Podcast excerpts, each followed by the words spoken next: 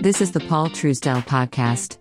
Due to our extensive holdings, that of our clients and your host, you should assume that we have a position in all companies discussed and that a conflict of interest exists. The information presented is provided for informational purposes. And now, Paul Truesdell. Well, good morning, good afternoon, good evening. Earlier today, uh, we were talking a little bit about uh, the Green Berets and we were talking about uh, overthrowing countries and how we tend to always get involved in things. I want to go back in time and talk to you a little bit about the Nixon administration, 1974, oil embargoes. But let's begin with a, a uh, quote from somebody I think a lot about. Who said the following Never argue with an idiot. They will only bring you down to their level and beat you with experience. George Carlin.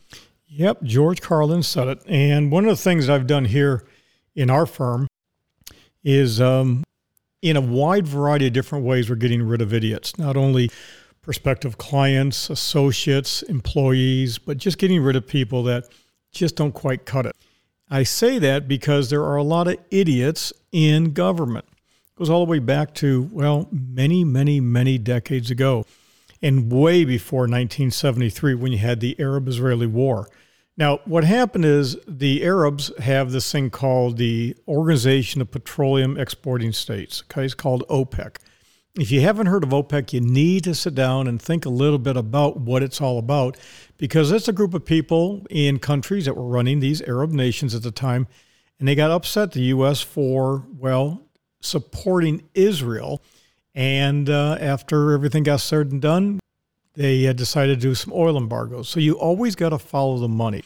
Now, there are people out there who are midwits. They can't handle the idea that, you know, there are accusations, everything from the Kennedy assassination, which was blamed on Castro, then the Soviets. Then they went ahead and said, well, you know, it's this lone nut job, Oswald. There are also people that are saying that, well, you have Israel was upset because Kennedy was taking a dramatic shift away from supporting uh, Israel back in the day. But what they did is they extended their embargo uh, because you had the Netherlands, Portugal, and South Africa who were supporting Israel, and of course the United States as well. Now, oil price rigging has been going on for years. And what we've seen over the many decades that I've been in this business and before, way before, there's it's a complex and always shifting who's on first type situation when it comes to global financial balance of power in the Middle East. There's been a slew of attempts to address foreign policy challenges, long term dependence on oil. And so the Nixon administration, you know, Nixon is always accused of being the worst president in history, although Trump may wind up being the leader of that based upon current flavor.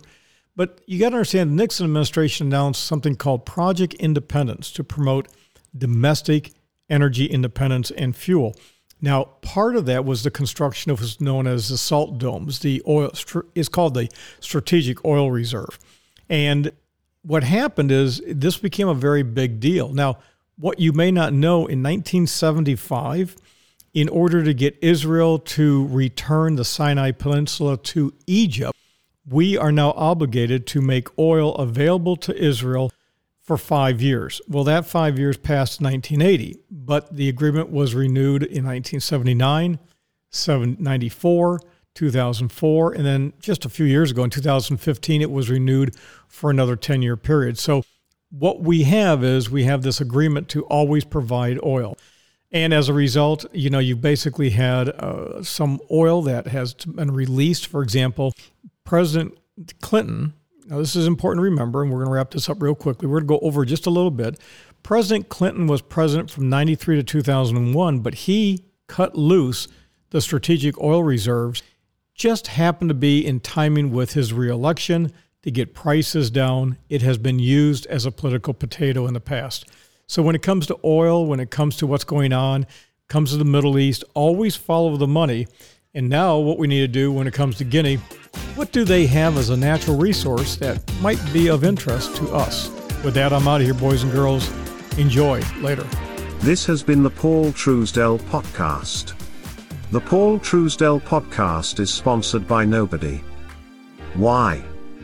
Because paid advertising chokes and corrupts free speech.